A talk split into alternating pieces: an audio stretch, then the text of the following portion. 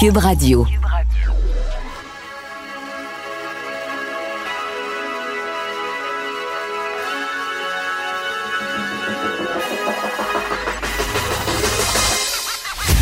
Jonathan Trudeau. Joe, Trudeau et Maude Boutet. Franchement dit. Cube Radio. Bon jeudi, aujourd'hui on est le 9 avril 2020. Mon nom est Jonathan Trudeau, bienvenue à Cube Radio, bienvenue dans Franchement dit. Maude Boutet, comment vas-tu? Ça va bien, toi? Ouais, en attendant de la neige, en attendant de la neige. Regarde dehors, là, le ciel est Ben en train oui, de se cochonner ici à Lévis. Ben oui, c'est vrai, vous allez avoir ça, vous autres. Nous autres, c'est censé être comme Oh, pluie. Vous allez avoir ça, vous autres? Eh, On parlait la avec ma mère. Hier, elle, était comme, elle était là, là, là, j'étais avec Marjo, était avec de tomber en dépression. Elle dit, là, Ah non, ouais, ça, celle-là. Hey, celle-là est trop. Ce bordel-là de neige-là, c'est de trop. Ah ouais, comment qu'elle s'en sort, Marjo? Marjo, Marjo, ça va. Ça ouais, va. respectes-tu le Ben oui. confinement? Eh, ben, Euh, oui, je te, ben oui, je te dis que ça respecte le confinement, ça. C'est bon, ça. Ok, oui. Mes parents aussi, moi, je suis fier d'eux autres. Ils font super euh, attention. Écoute, mes, mes petits-parents qui sont euh, milieu soixantaine, là, font venir leur épicerie et là, euh, ils ont commencé à se faire un menu pour la semaine. Pour être sûr de commander les choses à l'avance, Ben commander les bonnes choses, puis de pas être obligé de retourner inutilement à l'épicerie parce que bon, ils doivent aller chercher leur commande si c'est trop long la faire livrer, mais ils vont juste la chercher déjà préparée, etc. Et là, je, je trouvais ça bon, je trouvais que c'était brillant, tu sais. Moi, j'ai- j'aimerais ça avoir cette discipline-là, mais j'ai de la misère. Moi aussi, Et là, ils ont même misère. été un pas plus loin. Sais-tu qu'est-ce qu'ils ont fait? Vas-y donc. Ils ont. euh, euh, peut-être je vais mal l'expliquer, là, mais puis je, je le dis, parce que ça va peut-être donner un truc aux gens. Ils se sont fait un genre de fichier Word avec, tu sais, rangé par rangée à l'épicerie.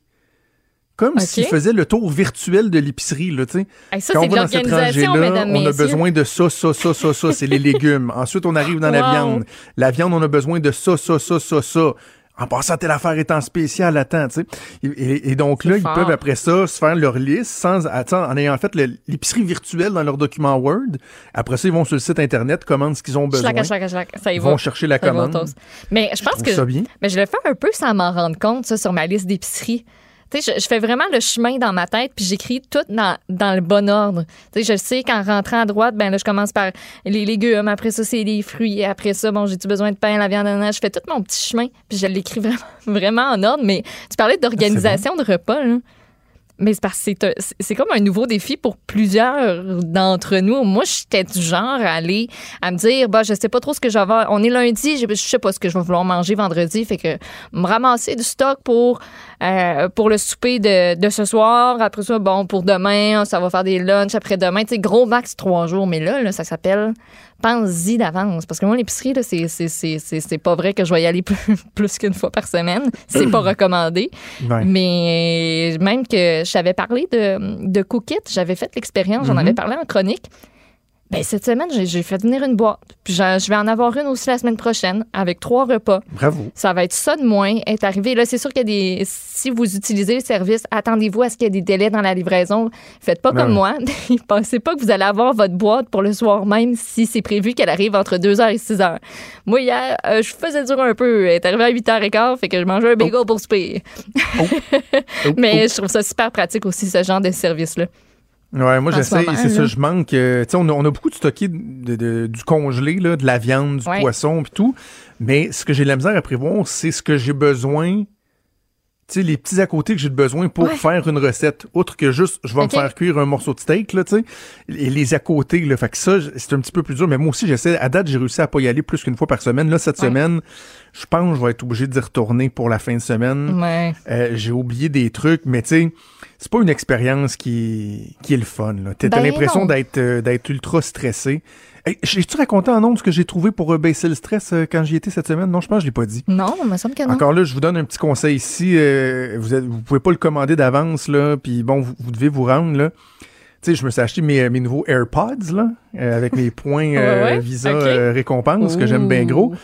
Et là, je suis arrivé au IGA, puis là, je me disais, hey, j'avais un petit stress, là, une petite angoisse, ça, ça, ça me tentait pas. Je suis rentré dans le IGA, puis là, à un moment donné, j'ai fait comme... T'as une minute, toi, là. J'ai AirPods. On va On va mettre de la musique. Pouf, dans mis- une oreille, Oh, pouf, dans l'autre ben oui. oreille, me part un petit album de Mumford Son, pas trop fort pour entendre le monde autour de moi si quelqu'un me dit Hey, t'es dans mon chemin, tu vas me donner la COVID. Mais je me suis mis la petite musique, puis je garde Sniff Expire, là. On, on va prendre le temps de bien faire les choses, puis c'est pas Ouais. vrai je vais sortir d'ici en étant brûlé puis essoufflé. Non, c'est vrai. À refaire, à refaire, là. Ça Ouais, m'a mis idée. beaucoup plus zen, beaucoup Mm. plus zen. Petite musique, relax, t'es dans ton monde, t'es dans ta bulle. Quand t'arrives à la caisse, c'est spécial. Là, tu sais. Eh là, oui. là, là, t'es comme stressé. Il y a le, le plexiglas entre toi puis la Ouais. personne, nettoie le, le- terminal Interac, etc.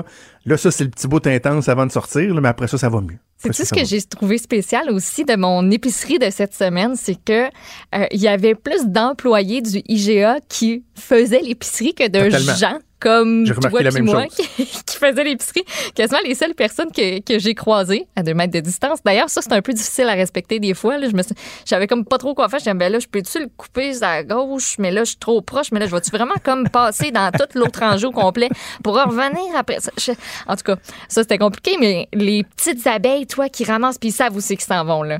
Puis Ah ouais. aux caisses, il y a comme une, deux ou trois caisses qui étaient juste dédiées à eux, là. Ils avaient leur panier rempli, puis ils attendaient, puis ils scannaient leurs affaires, puis hey, chapeau, pour vrai, vous faites Ok, une... J'allais te dire une une job, anecdote. là, mais... euh, Tu... Oh, bon, Marjo. Le monde est encore en train de l'échapper. Excuse, maman. Euh, je te raconte une anecdote, tu me fais penser à ça. Justement, moi, ça m'a frappé quand j'ai été au GA de voir qu'il y avait plus de gens avec des scanners qui faisaient les commandes Oui. euh, en ligne que, que, que de clients. Et là, à un moment donné, je cherche un produit. Et j'étais pas à mon IGA habituel, OK? Hey, ça, là, non. Faire l'épicerie dans une épicerie que tu connais Hey, pas, là, C'est comme un facteur stressant supplémentaire. Puis là, je vais juste prendre deux secondes pour l'expliquer. Si vous dites, ben voyons, pourquoi t'as pas été à ton jeu actuel, euh, habituel dans les circonstances, c'est qu'à l'école, on fait affaire avec un service de traiteur pour les dîners des enfants. On paye ça un mois d'avance. Mais là, finalement, le trois quarts du mois, il l'a pas eu. Donc, il fallait passer en magasin pour avoir le remboursement. Ah. A quand même une somme considérable. Fait que je pouvais faire mon épicerie puis appliquer le remboursement sur cette épicerie-là. C'est pas trop loin de chez nous. Donc, je me suis rendu là. Et là, à un moment donné, je cherche de la salade de poulet. Tu sais, préfète, là. Oui, oui. Euh, la salade, la, la puis- au poulet. Ouais. Je suis pas dans mon job, je la trouve pas. Et là, je vois une fille avec un scan. Là, j'enlève mon petit écouteur, je sors de ma bulle, poup! Et là, je lui dis, excusez, la, la tartinade de poulet. Et là, je pense qu'ils ont peut-être engagé du nouveau monde pour juste faire les commandes parce que Ouais, oui, ça elle savait pas trop. Elle demande à une de ses collègues. Et là, il y a une dynamique assez spéciale où la collègue va y montrer. Elle la suit. Moi, je suis. On respecte toutes notre deux mètres de distance en ayant une certaine méfiance. Fait que dans le Et fond, il y en a à l'entrée puis à la sortie du jeu, tu sais. Fait que là, OK, fait que là, je vais chercher mon, mon- ma petite tartinade de poulet. Mais j'avais laissé mon panier là-bas. Et là, je retourne dans mon panier, je remets, je remets mon, je remets mon écouteur, je retourne dans ma bulle, je dépose ma tartinade de, de- de poulet dans mon panier. Et là, je, je me dirige un petit peu plus loin vers quelque chose d'autre à portée de la main. Et là, je me rends compte que la fille avec le scan, elle me fait des grands signes.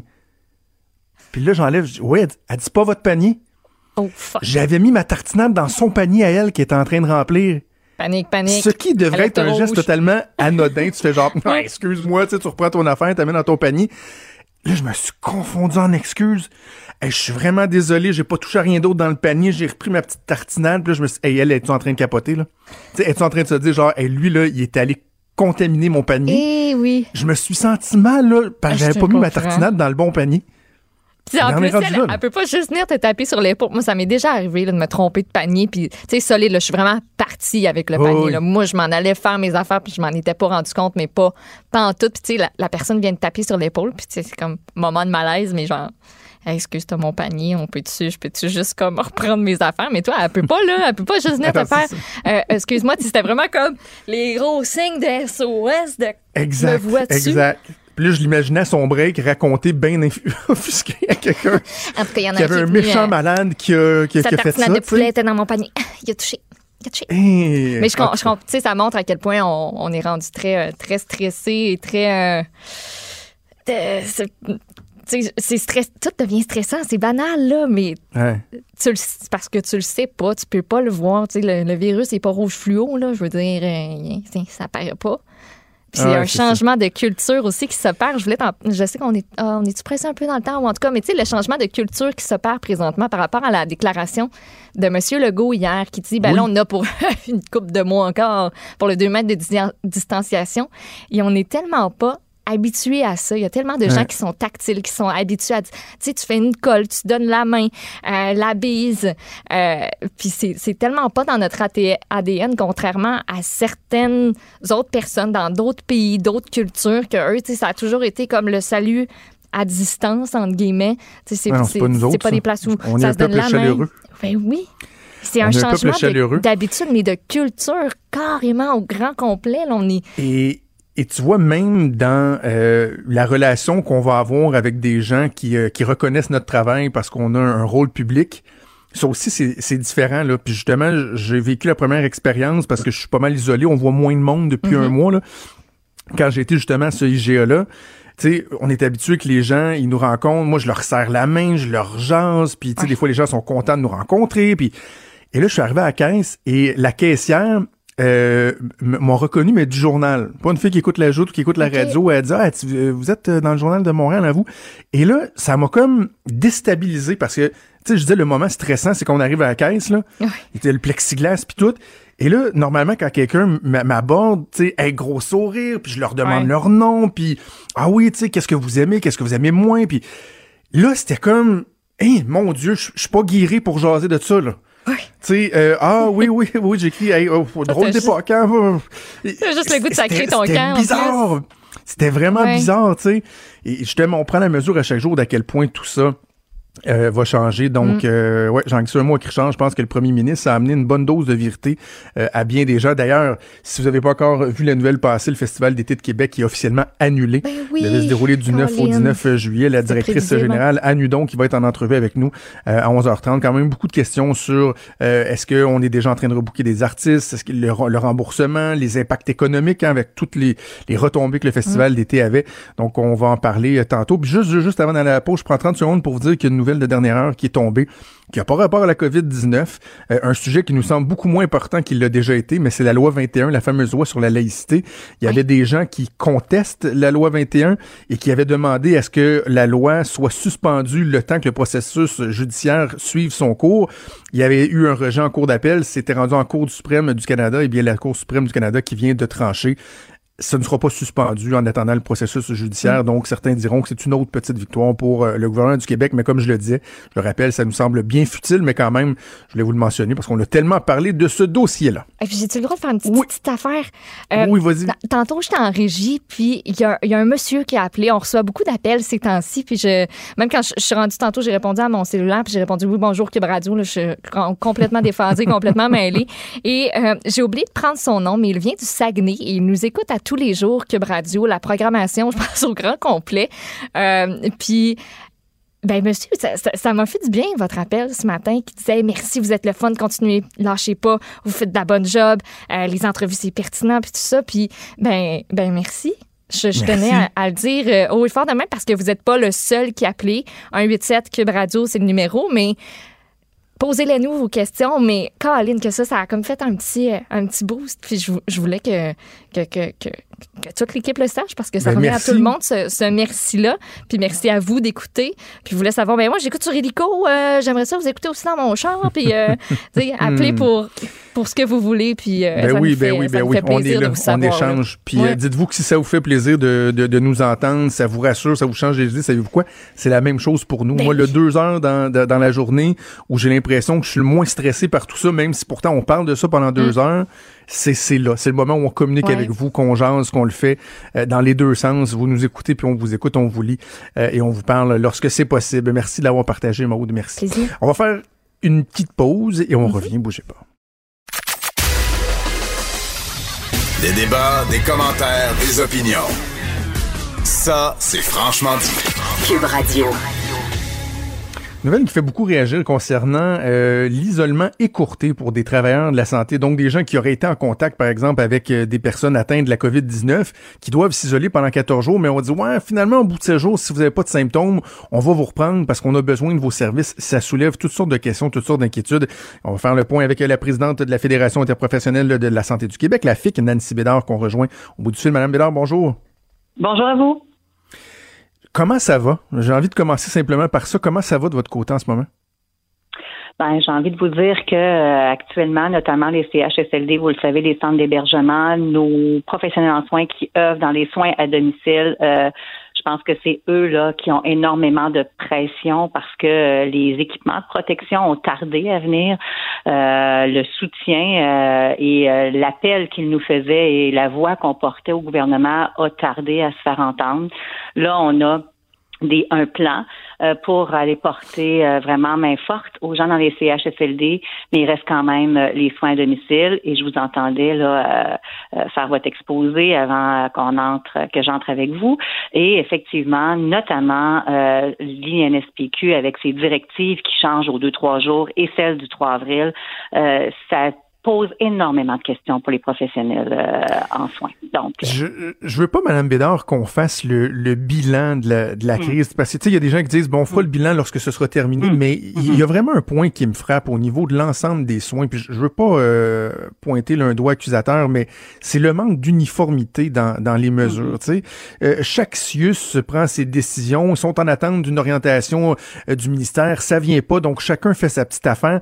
J'ai l'impression que ça là lorsqu'on voit des lacunes, c'est peut-être une façon de, l'expliquer, le manque d'uniformité des, directives qui viennent d'en haut.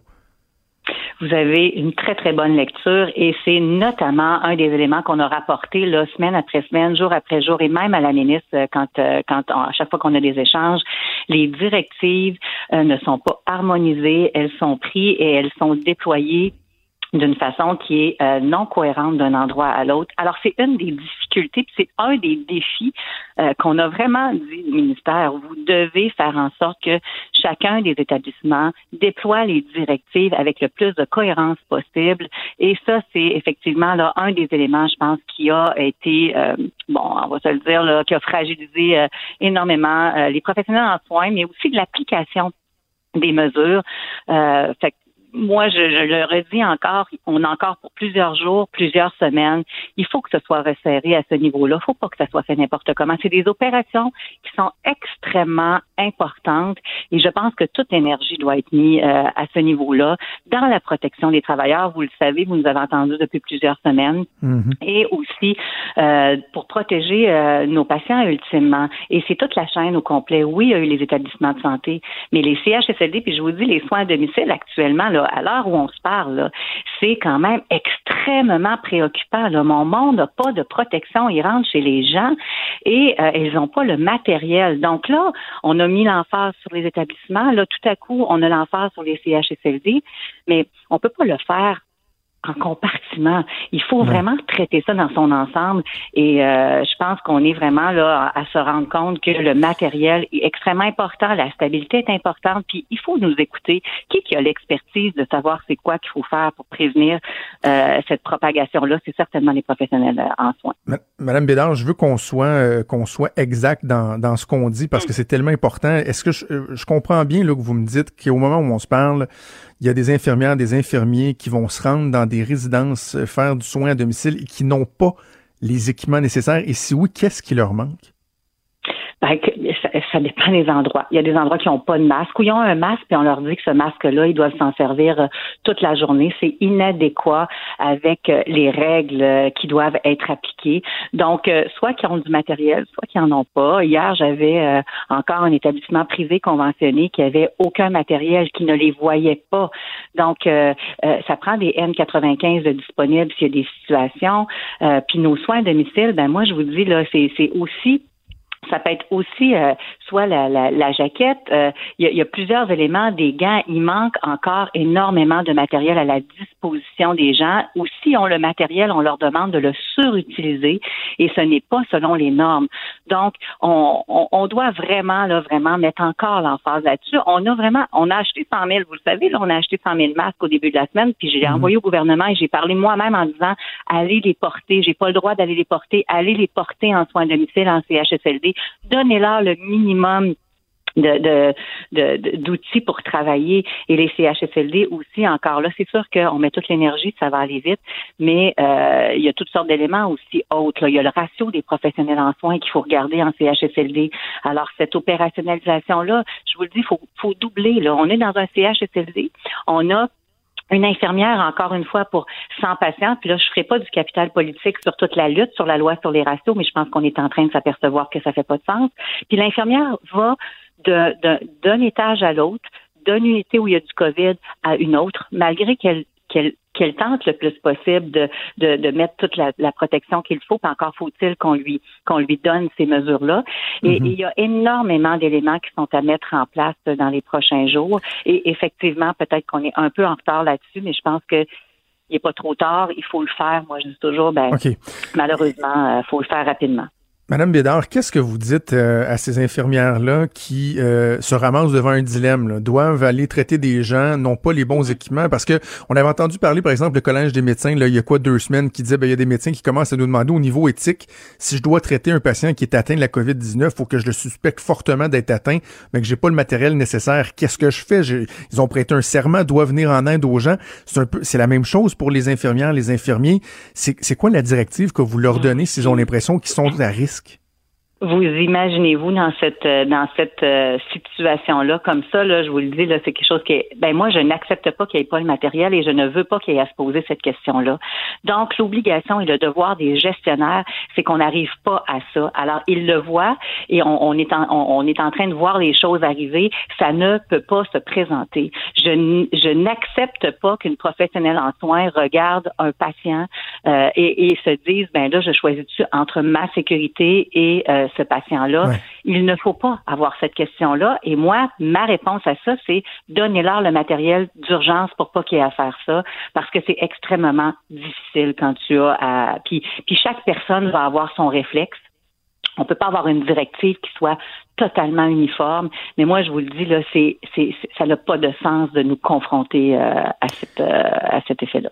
On me rapporte, Mme Bédard, que euh, pour ce qui est de la, ligue, la ligne Info Santé, il y a beaucoup justement d'infirmières qui travaillent, qui prennent mm. les appels. On tente de, de, de répondre aux gens euh, et de les garder dans leur domicile que, quand c'est possible. Donc, c'est un service qui est fort important. Est-ce vrai que ces gens-là sont tous regroupés dans des, euh, des, centres de services où tout le monde est, est, ensemble et qu'il y aurait une volonté de la part de ces travailleurs-là de pouvoir opérer en télétravail, par exemple, pour éviter les risques? Ah ben absolument. S'il y a pas le, si on pas le 2 mètres, moi je le redis aussi, la santé euh, la sécurité des professionnels en soins pour tenir bon. Euh, puis il y aura un après Covid aussi. Donc il faut absolument qu'on puisse euh, respecter euh, certaines règles. Et le 2 mètres, s'il peut pas être respecté, il y a des éléments qui peuvent être faits par, par télétravail. Alors je vois pas pourquoi on n'équiperait pas ces gens-là pour pouvoir le faire. Je suis totalement d'accord avec eux. OK. Parlons de, de l'isolement écourté. Donc, euh, l'article qu'il y avait ce matin, euh, notamment dans la presse, c'est 604 travailleurs de la santé en ce moment qui ont été infectés. Là, l'INSPQ dit, ben, euh, dans certains mm. cas, si on crée un bris de service, on pourrait ramener la période d'isolement des personnes qui ont pu être exposées à 7 jours plutôt que 14 jours s'ils n'ont pas de symptômes. Je trouve qu'il y a, pardonnez-moi l'anglicisme, mais vraiment un gros catch-22 là-dedans parce qu'en même temps, on se dit, ouais, là, on veut pas qu'il représente un risque supplémentaire. Mais on peut comprendre aussi la position à l'effet qu'il faut pas qu'il y ait un bris de service, que les, euh, les, les patients n'aient pas de personnes pour s'occuper d'elles. On sait, les infirmières sont déjà débordées. comment vous, vous, vous vous situez où dans ce dilemme-là?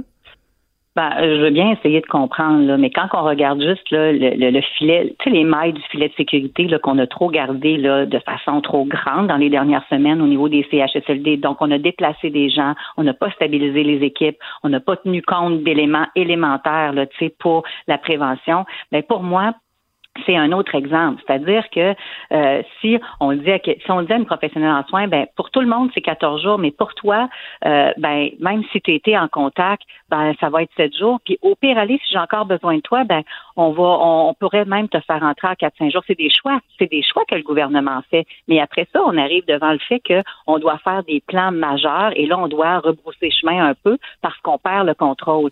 Donc moi, je veux bien que les directives de l'INSPQ ne font que changer aux deux jours selon si on a de la disponibilité de masques, selon l'état de situation. Je peux bien comprendre, mais en même temps, je le questionne. Puis je peux vous dire une chose, c'est ce qui actuellement euh, euh, fait en sorte de semer énormément de doutes sur la volonté euh, de, de, de, protéger euh, les professionnels en soins, puis même les patients ultimement, parce que quand on élargit ce filet de sécurité-là, ben qu'est-ce que vous voulez? La propagation, puis la courbe, ben, elle peut juste faire que monter.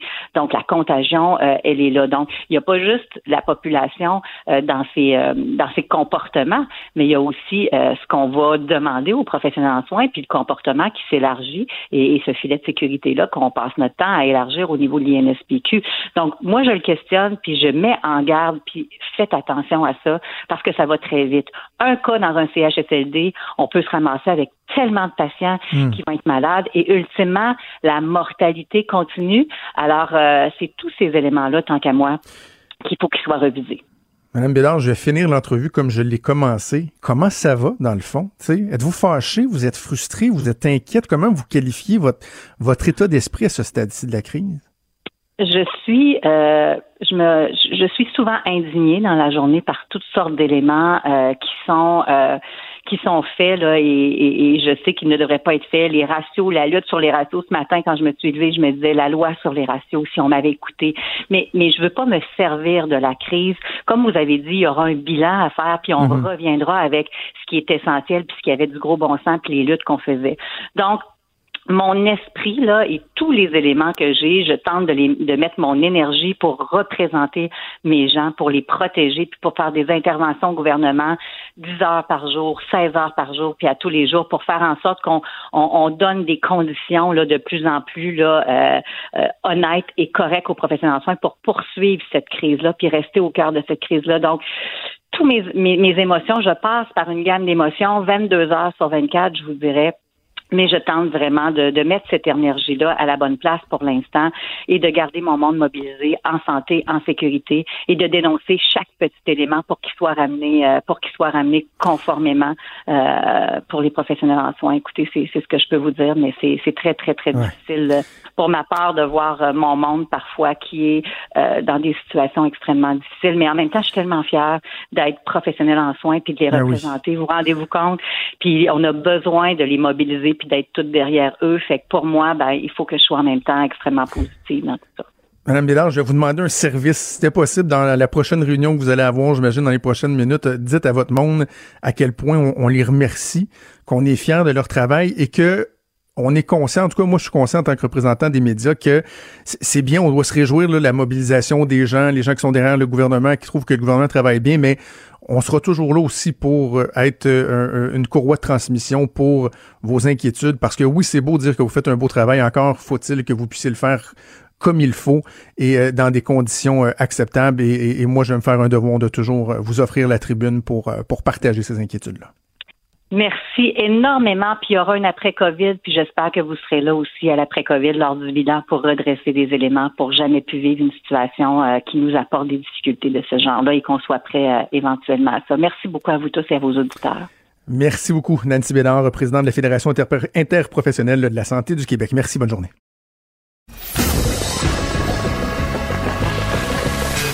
Franchement dit. Appelez ou textez au 187 Cube Radio. 1877 827 2346. Les chiffres du taux de chômage qui sont sortis euh, ce matin, on s'y attendait évidemment des hausses euh, vraiment très importantes. Une hausse de 2,2 points de pourcentage au Canada. On est rendu à 7,8% de taux de chômage, du jamais vu depuis 1976 en termes de hausse mensuelle.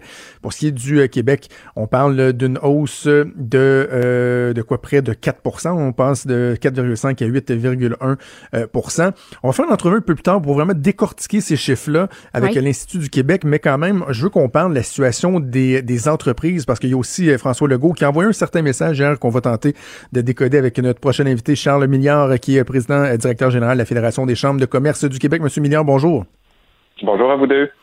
Ben, peut-être un mot sur justement ces taux de chômage-là. Est-ce que c'est euh, aussi pire que ce à quoi vous vous attendiez ou comme certains autres, vous pensiez que le coût sera encore plus dur que ça à encaisser au Québec?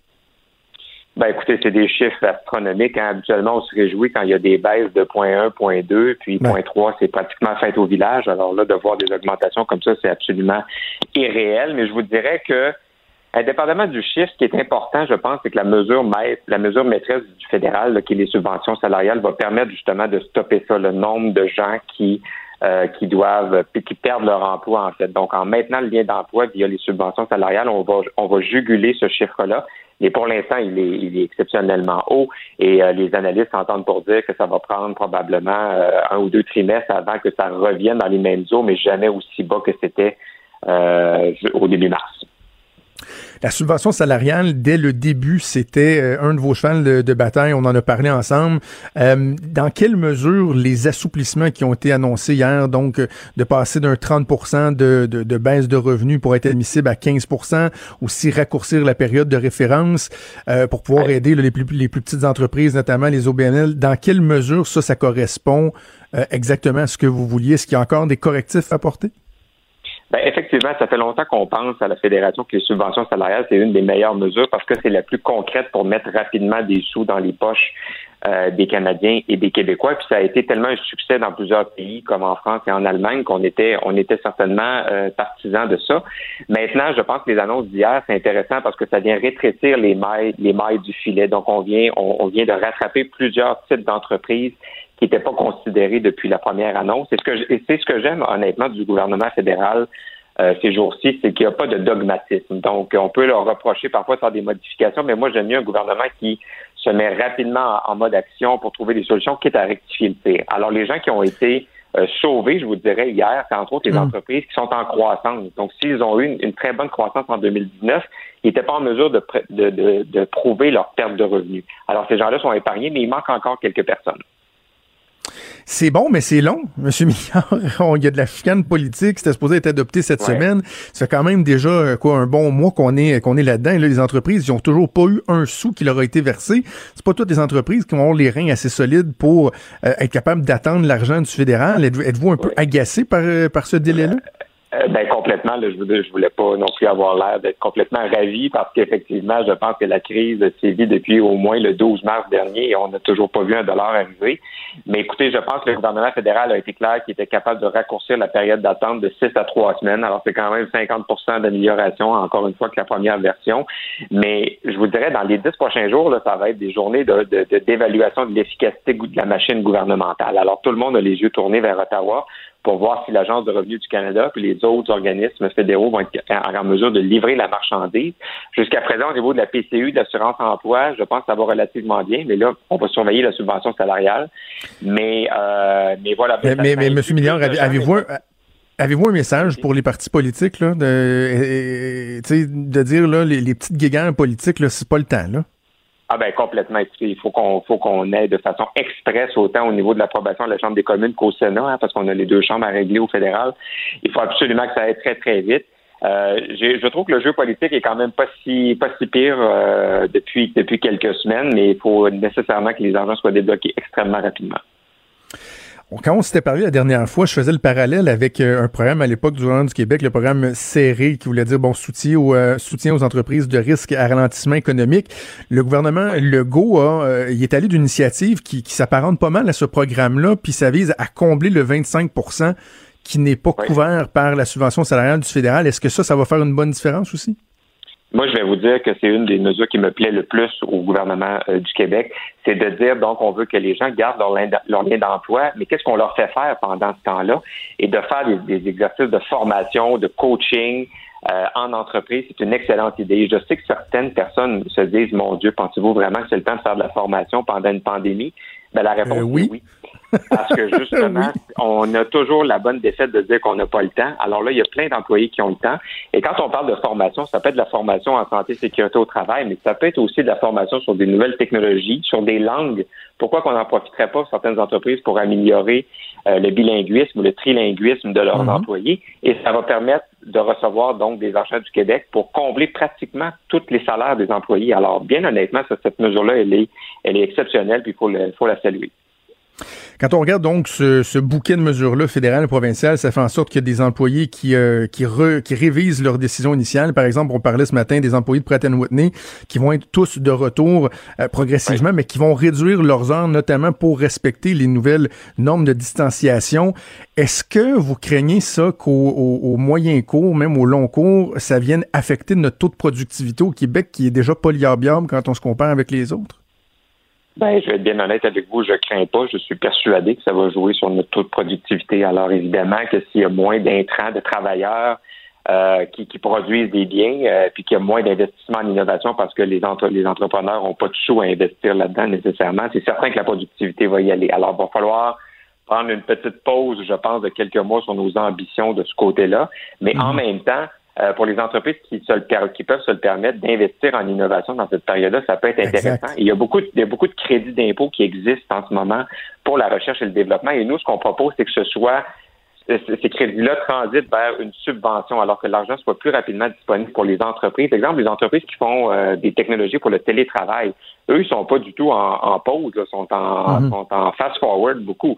Alors, pourquoi il n'y aurait pas des investissements qui pourraient leur permettre d'améliorer leur technologie? Alors, dans tout ça, il y a quand même quelques opportunités. Là, je veux pas être jovialiste, mais il y a quand même quelques opportunités mhm. pour, pour, certaines entreprises.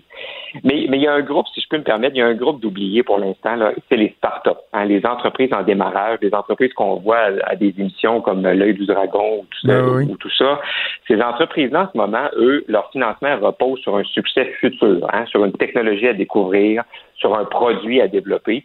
Et là, ces gens-là peuvent pas peuvent pas euh, expliquer une perte de revenus parce que le revenu est à venir. Alors nous, ce qu'on propose, c'est que ces gens-là aient un prêt pour, pour un prêt pour les salaires de leurs employés et ça pourrait éventuellement être converti en subvention si les employés demeurent et si la technologie, justement, est trouvée. Parce que là, on a des entreprises qui représentent le futur du Québec, le futur du Canada. Il y a peut-être des futurs Apple québécois là-dedans et ces gens-là sont complètement oubliés en ce moment dans les mesures actuelles. Sentez-vous d'ouverture à ce niveau-là? Vous avez fait valoir cette revendication-là, j'imagine? Oui, oui, tout à fait. Puis j'utilise la plateforme pour le mentionner, mais je pense qu'il y a une ouverture à faire des modifications. C'est ce qu'on espère. Euh, puis rapidement, hein, parce que là, on commence déjà à parler de reprise et c'est une bonne nouvelle. Ces gens-là ont besoin de, ont besoin de sous tout de suite. Euh, justement, dernier aspect, je voulais aborder avec vous sur euh, la reprise. Je disais en introduction qu'on était pour euh, décoder le message de François Legault. Lorsque le premier ministre hier dit on, va s'en venir là, vers une réouverture progressive, mhm. mais on devra garder en tête que la distanciation, tout ça, c'est des principes qui vont demeurer pour un bon moment. Est-ce qu'il y avait un message envoyé aux entreprises de dire là, vous avez peut-être une semaine, deux semaines, trois semaines, un mois pour réfléchir à comment vous allez modifier vos façons de faire, vos, vos, vos façons de travailler pour qu'on soit capable de respecter ça? J'imagine il y en a qui se font aller les méninges. Oui, mais c'est tout un jeu d'équilibriste à ces points de presse-là. Moi, je, félicite le premier ministre parce que là, je, le trouvais souriant hier. Euh, donc, quand il parlait d'une reprise potentielle, mais il doit faire attention, évidemment, parce qu'on n'a pas encore passé le pic. Mais je pense que le terme clé là-dedans, et les Québécois ont commencé à utiliser hein, le terme distanciation sociale, puis pic de transmission, comme si on avait utilisé ces mots-là depuis des années. Mais le nouveau mm-hmm. mot, ça va être reprise séquentielle. Donc, c'est évident que ça va se faire en séquence, donc que ce soit territorial ou sectoriel. Alors, moi, je pourrais très bien voir des régions qui, en ce moment, sont, sont bouclées hein, par la sécurité publique, où il y a très, très peu de cas. Donc, ces gens-là pourraient reprendre une certaine activité économique sans, euh, sans être en relation avec les autres régions ou au niveau sectoriel. Puis le meilleur exemple qu'on pourrait donner, c'est la construction résidentielle. On sait qu'il y a beaucoup de gens qui attendent après la livraison de leur maison. Il y a, souvent très peu de travailleurs sur ces chantiers-là parce que c'est plus petit. Donc, il y, a, il y, a, une façon de travailler avec la partie patronale, la partie syndicale pour convenir de mesures sanitaires qui permettraient une reprise rapidement au niveau de la construction résidentielle. Pensez-vous qu'on risque d'arriver avec des nouvelles normes, là, des normes ISO? Est-ce qu'on va avoir la norme ISO 2, qui, ça veut dire qu'on respecte le 2 mètres de distanciation dans une entreprise, ben, qu'on va pouvoir le certifier? Puis... Ouais, c'est un, bon parallèle que vous faites. Je ne sais pas si ce sera des normes accréditées comme ça, mais euh, moi, j'ai la, chance d'être impliqué à la CNESST. Ça fait partie de nos discussions, évidemment, parce qu'il va falloir qu'il y ait une, une, nouvelle façon de travailler, autant de la COVID, mais au post-COVID aussi. Mhm. Et c'est ce qui fait que le premier ministre a raison d'être prudent parce que la distanciation sociale, on va la vivre sur nos terrasses cet été, on va la vivre pendant encore plusieurs mois. Alors oui, il y aura une reprise économique, mais la reprise des relations humaines comme on la connaît, des relations professionnelles, ça, ça va prendre un méchant bout de temps. Charles Milliard, PDG de la Fédération des chambres de commerce du Québec, c'est toujours un plaisir, on lâche pas. Merci de l'invitation, à bientôt. Merci, au revoir. Franchement dit. Jonathan Trudeau. Et Maude Boutet. Appelez ou textez au 187 Cube Radio. 1877 827 2346. Cube Radio. Cube Radio. Maude, tout juste avant d'aller rejoindre notre prochaine invité, une nouvelle euh, qui vient de tomber, une annonce qui a été faite par euh, communiqué par euh, le gouvernement du Québec et ça touche les employés de résidences privées. Exact. Marguerite Blais et Éric Girard qui annoncent qu'il y a des primes, de nouvelles primes en fait qui leur seront octroyées. On parle de 8 pour les infirmières et infirmières auxiliaires et une prime de 4% pour ce qui est des autres employés des milieux d'hébergement privés. des primes qui sont rétroactives au 13 mars dernier et ben ben, on nous dit que c'est équivalent à ce qui a été octroyé là, en fait euh, aux, employés du réseau public de la santé et des services sociaux. On va en discuter justement avec Gaétan Barrette, qui est député euh, libéral de Lapinière, critique en matière de santé. Monsieur Barrette, bonjour. Bonjour. cette nouvelle-là, cet ajustement-là qui vient toucher aussi les employés des résidences privées, j'imagine qu'on accueille ça favorablement de votre côté? Ben oui, euh, absolument. C'est un enjeu qui est tout à fait réel. Euh, c'est un enjeu de négociation, comme toujours, mais euh, il fallait le régler. Je parlais il y a quelques minutes de ça avec Nancy Bédard euh, de la FIC qui disait qu'elle était très inquiète du fait que dans les résidences, dans les soins donnés à domicile, il semble que ces gens-là soient peut-être un peu les oubliés, si on veut, en termes de, de, notre sensibilité à s'assurer qu'ils ont le matériel nécessaire, etc. Il y a beaucoup de craintes à ce niveau-là pour les employés qui vont notamment dans les résidences privées. Oui. Euh, la situation de ce qu'on appelle la clinique, la relation entre le personnel puis un patient, un citoyen, ça varie d'un endroit à l'autre. Il y a l'hôpital, il y a le CHSLD, il y a le maintien à domicile. C'est pas pareil à chaque place, c'est pas les mêmes situations physiques, c'est pas nécessairement la même application des mesures de protection. Là, je m'explique c'est qu'il y a des endroits où c'est plus simple de faire la protection que d'autres. Euh, mhm. C'est plus simple, ça a l'air de rien, à l'hôpital. À l'hôpital, c'est très, très, très, très structuré. Quand vous allez en CHSLD, c'est complètement différent. La proximité est beaucoup plus grande. Les résidents sont, sont beaucoup plus euh, les uns sur les autres dans des moments de la journée. Le maintien à domicile, c'est une autre affaire. On rentre dans le domicile d'une personne, c'est pas la même chose, on n'est pas habillé de la même manière, on doit se protéger l'un l'autre selon les mêmes principes, mais différemment dans une certaine mesure parce que la relation n'est pas la même. C'est vrai que euh, de ce côté-là, il y a un vrai enjeu. L'enjeu, c'est formation euh, et euh, disponibilité des équipements de protection. Et ça, il y a une faiblesse, c'est clair. De façon générale, docteur Barrett, il faut aussi euh, bon s'assurer que dans les procédures qui sont établies, euh, on vienne garantir un, un niveau de sécurité acceptable pour euh, ces employés-là. Et euh, il y a la situation au CHSLD de Sainte-Dorothée qui retient beaucoup, beaucoup l'attention à Laval, de nombreux décès, un taux d'infection autant dans le personnel que dans la clientèle qui est énorme. Et hier, il y avait la présidente du syndicat des travailleurs du 6 de Laval, Marjolaine Aubé, qui est en entrevue avec notre collègue Mario Dumont ici à Cube Radio. Je vais vous faire entendre un extrait et vous faire réagir par la suite. On écoute ce qui est arrivé principalement à Sainte-Dorothée, autre que ce que je viens de vous dire, c'est que tous les établissements, on est obligé de dégager une zone rouge pour mettre les mhm. patients infectés. À Sainte-Dorothée, ils ont utilisé le grand salon. Ils ont séparé la, pièce en deux par un rideau. D'un côté, tu avais les patients COVID positifs. De l'autre côté, en attente de résultats. C'est la même préposée qui allait d'un côté du rideau à l'autre. On s'entend, là. Si le patient est négatif, on le remontait à sa chambre. Docteur Barrette, comment on peut expliquer ça? Ben, la première explication, c'est que on n'a pas. Dans un monde normal, Jonathan, là, dans un monde normal, on devrait faire des espaces COVID. Il devrait y avoir des immeubles COVID. Mhm. C'est difficile de transférer tous les patients de CHSLD COVID et les envoyer dans un hôpital, mettons, qui aurait été réaménagé pour ne recevoir que ça. Dans des situations de pandémie, là, on, fait ça. C'est plus facile à faire, ça va être bête ce que je vais vous dire là, là. mais c'est plus facile à faire dans des situations de tiers-monde où on met une grosse tente à une place, là, puis à l'autre bout, on met une grosse tente avec des réfugiés. C'est plus simple à faire dans cette situation-là que dans nos situations où on les a pas, ces espaces-là. Ensuite, quand on doit séparer les, gens, on appelle ça du cohortage. Mais là, on fait avec ce qu'on a. Comment on fait ça? on, va déménager du monde d'une aile à une autre et on va mettre les COVID dans un secteur.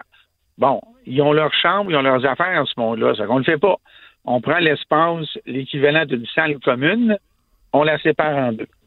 Mais dans ce qui a été raconté à l'instant, là, la chose la plus euh, la plus, euh, disons, mauvaise, là, c'est mhm. qu'il y a un protocole.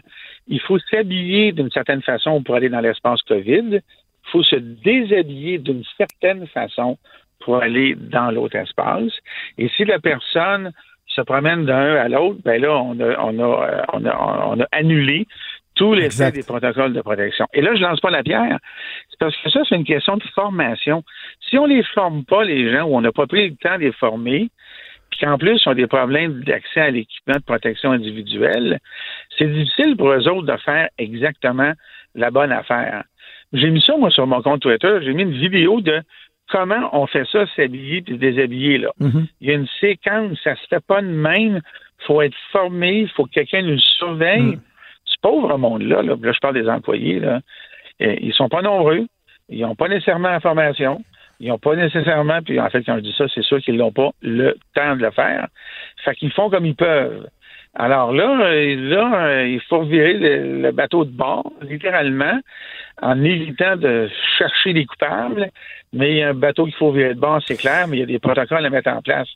Mais, mais docteur Barrette, euh, je, sais que vous êtes, vous faites, vous faites bien attention de ne pas tomber dans la partisanerie ou quoi que ce soit. Les gens le soulignent, puis c'est tout à votre honneur. Vous avez un rôle de vulgarisateur qui est, qui est fort apprécié. Mais est-ce qu'il n'y a pas là, faisons-le de façon objective, mais quand même un constat qui se dégage qu'il y a un manque d'uniformité dans les directives, dans les protocoles où chaque région, chaque CIUS essaie de faire sa petite affaire parce qu'il n'y a pas nécessairement des directives claires établies qui viennent d'en haut. Est-ce que c'est pas un constat, a une, leçon qu'on doit retenir?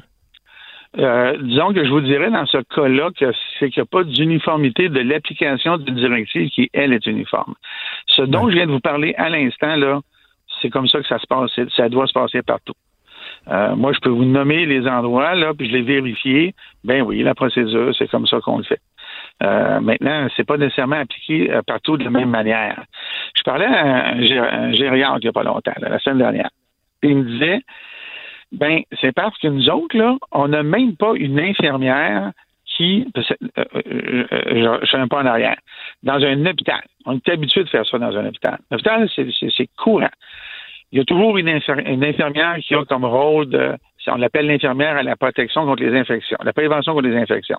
Elle, là, elle se promène dans l'hôpital, là, puis elle fait des, des cours euh, périodiquement de mise à jour, de protection contre l'infection, la façon de faire, la façon de se brosser, la façon de se laver, de s'habiller, et ainsi de suite.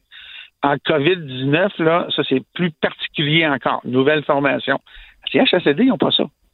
Ils n'ont jamais eu ça parce que c'est pas un milieu où euh, on a nécessairement les mêmes éclosions habituelles comme du clostridium difficile. Mhm. Ça, là, on a de la formation. Maintenant, en CHSLD, on n'a pas ça. Fait que si vous me dites, là, est-ce qu'on a été, euh, est-ce qu'on a été euh, bien timé dans notre affaire, là? Ben oui, c'est sûr que non, là. C'est bien sûr que non. Mais l'enjeu, il est là. Puis il n'est pas juste au Québec quand vous regardez la propagation dans l'Amérique du Nord euh, de la COVID-19, où est-ce que ça a frappé le plus et le plus fort en Amérique du Nord? Dans l'équivalent d'un CHSLD à Seattle, dans l'équivalent d'un CHSLD à Vancouver, dans l'équivalent d'un CHSLD à Toronto. Il y a un journaliste que vous connaissez sûrement, André Picard, qui, qui est très respecté en santé dans le Canada, qui, il y a une semaine, euh, invitait les gens à sortir tout leur monde de, l'équivalent de nos CHSLD. On n'est pas plus fou, pas plus fin que les autres. C'est le hmm. problème que tout le monde a eu, c'est-à-dire formation, équipement, temps. quand je dis temps, c'est la quantité de personnel. Avant qu'on se laisse, Dr. Barrett, il y a le gouvernement fédéral qui, à son tour, a fait connaître euh, euh, ses, prévisions, ses scénarios, ses courbes. Ce que vous avez vu, ce euh, dont on a pris connaissance ce matin, est-ce que ça concorde avec ce que le Québec entrevoit? Est-ce que vous voyez des, grandes différences? Ben, il ne peut pas avoir d'énormes différences pour la simple et bonne raison que le fédéral a aucune information et aucun pouvoir dans ce domaine-là. Alors, eux, ce qu'ils présentent essentiellement, c'est la sommation de tout ce que les provinces ont fait. Alors, on peut pas arriver avec euh, euh, un champ droit et un champ gauche. On est obligé, ça, mhm. ne peut pas être autre chose que d'être euh, euh, à peu près la même affaire, parce que les autres, ils prennent nos données, ils rassemblent, puis ils mettent étiquette Canada. Alors, c'est pas une critique que je fais là, là. Je fais simplement vous dire que le fédéral ne fait que prendre nos données. Ils n'ont pas ces données-là. Ils n'ont pas de pouvoir de collection de données. Ils n'ont pas ça. Alors, ils prennent nos données, ils font un tableau canadien, puis ils sortent. Euh, pour avoir un tableau du Canada, pour pouvoir euh, euh, le partager avec les autres pays dans le cadre de l'OMS, par exemple. Docteur Barrett, c'est toujours un plaisir. Merci beaucoup de nous avoir parlé aujourd'hui encore. Merci, bonne journée. Merci, à bientôt. Il est franc et nuancé. Jonathan Trudeau.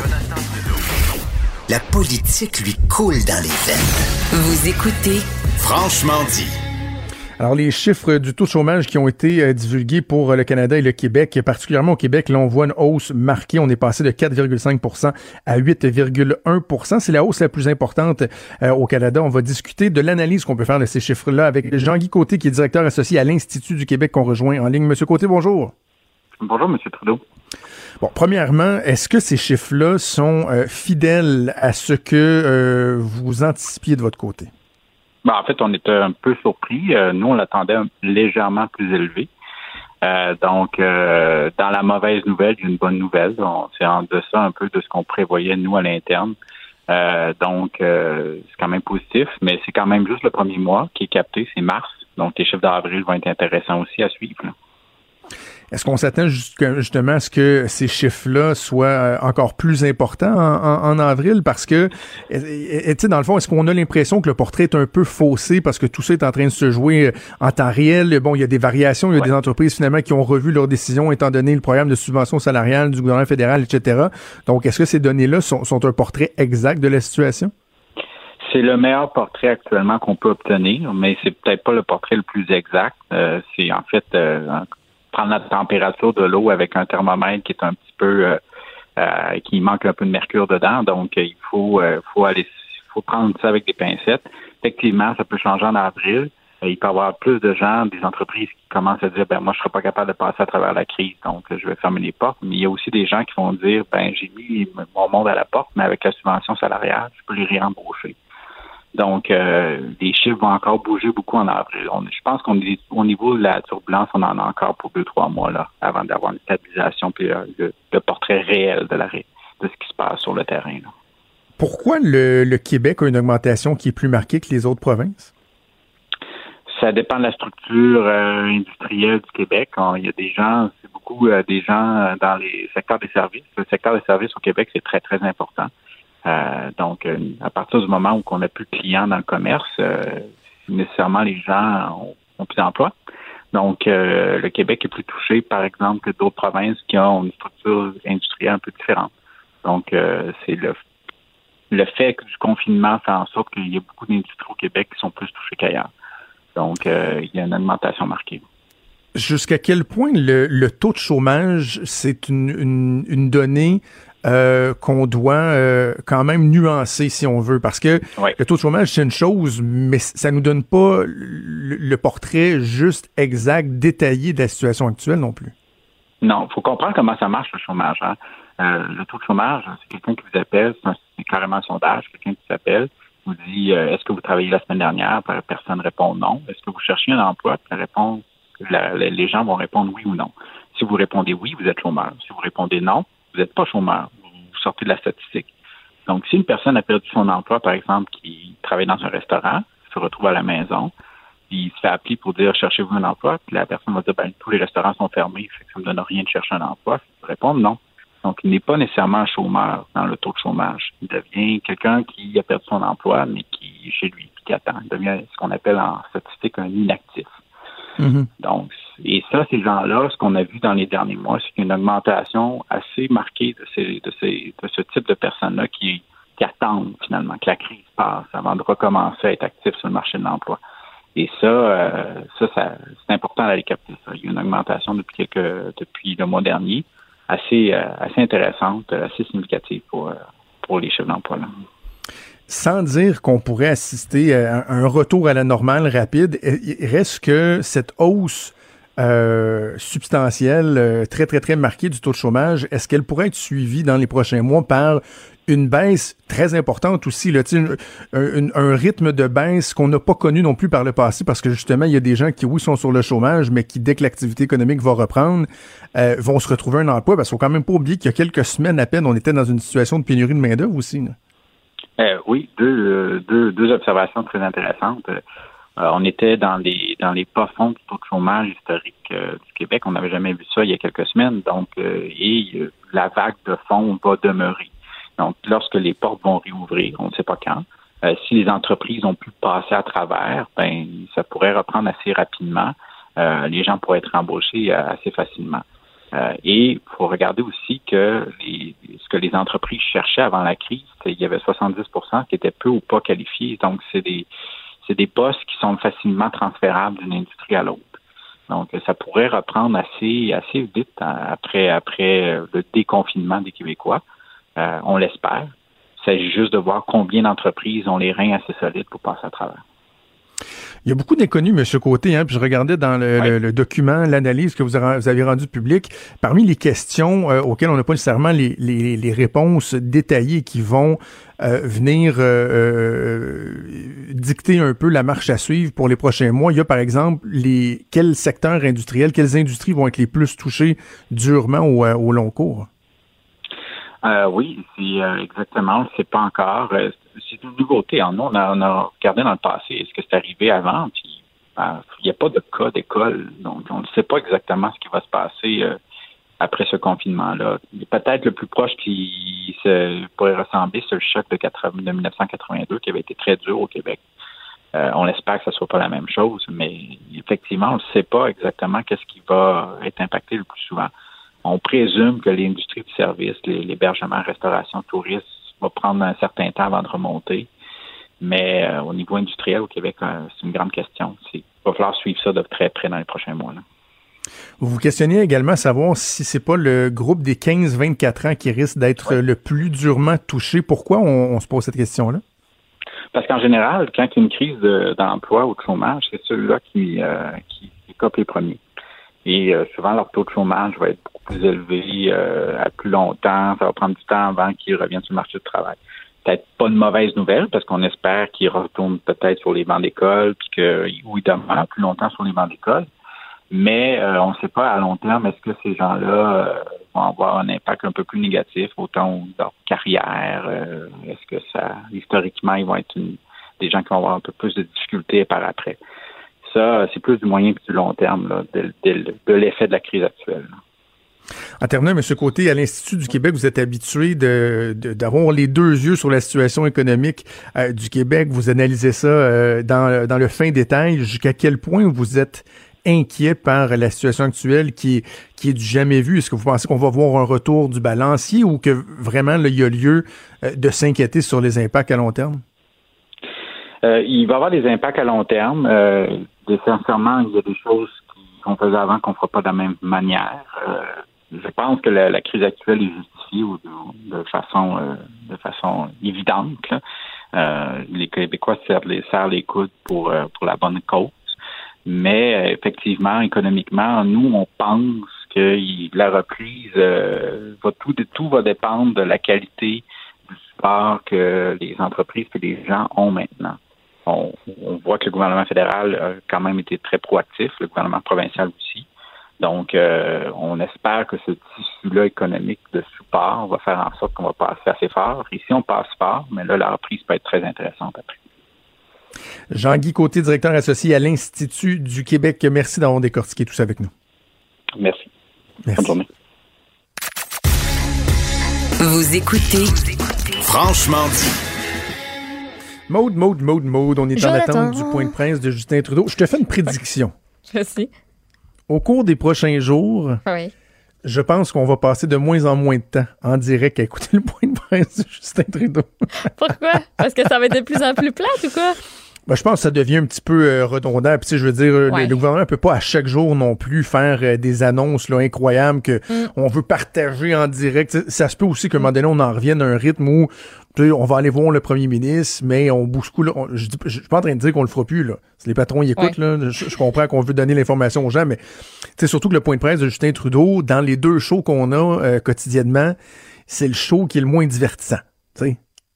Si on compare le, Arruda. Show, Ouais. Arruda Logo Show Ouais. euh, et le Trudeau Show, tu sais, c'est celui qui, est- qui, qui nous excite le moins. Donc, Ouais. euh, on va continuer l'exercice, mais je vais peut-être être un petit peu moins patient dans mon, euh, Dans le dans temps qu'on envie va- de dire OK, va on passe à accorder. l'autre chose. tu vas voir, aujourd'hui, euh, c'est super beau. Tu sais, on a beaucoup euh, parlé des fameux sapins qui sont toujours présents là, sur euh, le pas de Ben, sa ben oui. Ben là, il y a comme une petite neige qui tombe à Ottawa présentement. Là, ça fait Oh. Noël. Ça fait Noël Oh, au bout. C'est beau. c'est Parlant, beau. parlant d'Ottawa, tu sais, on va faire deux, deux, trois petites nouvelles en attendant le, le premier Oui. ministre. Tu voulais me parler justement de, de la situation à Ottawa. Euh, oui, parce que on a euh, on a présenté ce matin la docteur Tam accompagnée là euh, d'une tralée d'autres experts euh, les fameuses courbes un peu à la manière de ce qu'a fait le gouvernement du Québec cette semaine. Donc là on a présenté les scénarios possibles pour vraiment tout le pays. Donc le nombre de morts, on parle entre 11 000 et 22 000 d'ici la fin de la pandémie de coronavirus. Et ça, c'est si 2,5% à 5% de la population est infectée. Donc, selon ce même scénario-là, en tout, tout, tout, tout, tout, la COVID-19, elle pourrait faire en sorte qu'on ait de 934 000 à 1 879 000 personnes infectées. Au Canada, en tout et partout, on est 37 millions. Maintenant, d'ici le 16 avril, donc d'ici une semaine, pile poil, jeudi prochain, on anticipe déjà qu'il va y avoir de 22 500 quelques à 31 800 quelques cas et de 500 à 700 morts. La docteur Tam dit qu'au Canada, le nombre de cas double à peu près à tous les 3 à 5 jours. Elle précise que la vitesse de l'éclosion, elle est moins grande au Canada qu'ailleurs dans le monde. Elle a aussi insisté sur le fait que c'est des projections. Au final, ça peut être super différent de la réalité. Elle dit on n'a pas une boule de cristal. Arruda l'a dit aussi, on n'est pas Jojo Savant. On peut pas prédire, on ne sait pas ce qui va se passer. Le respect euh, des mesures de distanciation sociale, par ailleurs, là, c'est un facteur qu'elle a précisé, c'est déterminant. Donc, on est encore capable de faire quelque chose. Ne pensez pas que là, on est vraiment euh, dans la MARDE puis qu'on ne peut plus rien faire puis qu'à un moment donné, ça ne servira plus à rien. Ça sert à quelque chose. là. Ah ouais. Je, je- je suis en train de voir la petite neige dont tu me parlais là, hein? devant chez euh, notre premier ministre. C'est quand même euh, très très cute. Hey, un élément qu'on voulait mentionner tantôt, on n'a pas eu le temps de le faire, un dénouement qui est, euh, qui est heureux hier, à une Mhm. entrevue fort intéressante, euh, qui est inquiétante qu'on a faite avec Frédéric Mérette. Euh, je rappelle, lui et sa conjointe Jennifer attendent un enfant dans les deux à trois prochaines semaines, doivent quitter leur euh, leur maison actuelle pour le 16, donc la semaine prochaine. Et il restait trois jours de travaux à faire. Mais il reste encore trois jours euh, de travaux à faire dans leur jumelé.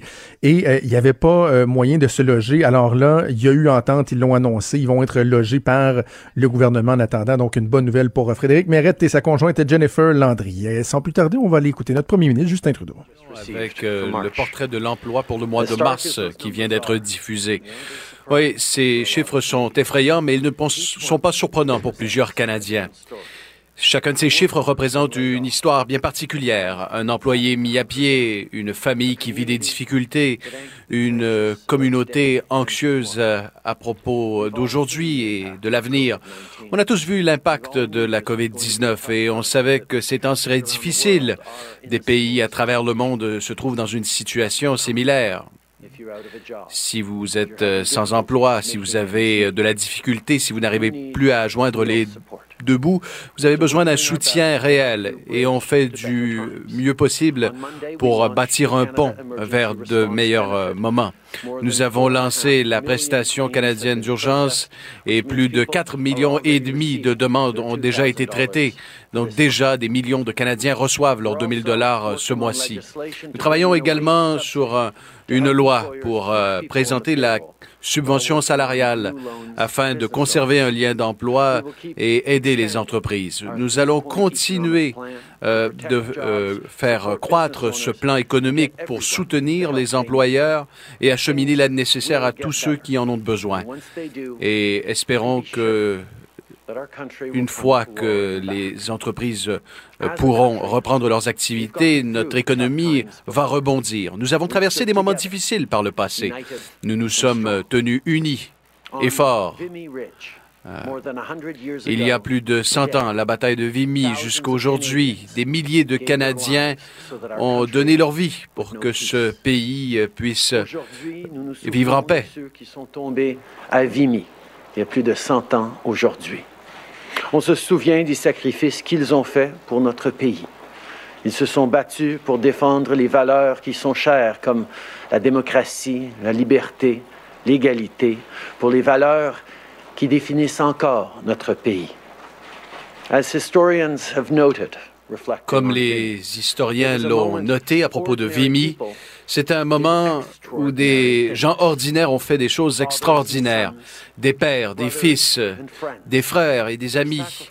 Leur sacrifice et leur courage ont défini ce que cela veut dire que d'être Canadien. Et leur héritage est perpétué. dans les femmes et les hommes qui continuent de nous servir en uniforme, dans nos infirmières et nos médecins qui eux-mêmes se mettent à risque pour nous garder en santé, et dans chacun d'entre nous qui collabore et qui se demandent qu'est-ce qu'ils peuvent faire pour leurs concitoyens. Voilà ce qui fait du Canada un pays fort. Et cela dictera notre avenir, peu importe ce que demain nous amènera. En ce moment, l'avenir peut paraître euh, incertain par rapport à la normale. Si vous avez perdu votre emploi, si vous craignez à propos de la santé d'un proche euh, aîné, vous euh, êtes dans l'inquiétude. Aujourd'hui, nous avons dévoilé nos projections concernant la façon dont nous croyons que la pandémie va évoluer. Et ces modélisations démontrent que la COVID-19 est arrivée plus tard que dans d'autres pays. Alors nous sommes dans les premières étapes de cette éclosion. Cela veut dire que nous avons une opportunité de déterminer euh, à quoi ressemblera le pays au cours des prochaines semaines et des prochains mois. Notre système de santé partout au pays est en train de s'ajuster. Et il y a un éventail de possibilités entre le meilleur et le pire des scénarios. Euh, le meilleur des scénarios, eh bien, impliquera des sacrifices. Le pic initial euh, de, la courbe euh, arrivera peut-être à la fin du printemps, avec possiblement la fin de la première vague à la fin de l'été. Comme le docteur Tam l'a expliqué, euh, il y aura des petits foyers d'éclosion possibles. C'est la nouvelle normalité jusqu'à ce qu'un vaccin soit développé. Et nous devons absolument répondre à la hauteur du défi d'une euh, génération et euh, nos choix auront une influence importante. Cela dépendra de ce que nous faisons en ce moment. Cela prendra des mois d'efforts. nous devrons continuer de pratiquer la distanciation sociale, rester à la maison et laver nos mains. Cela va aider.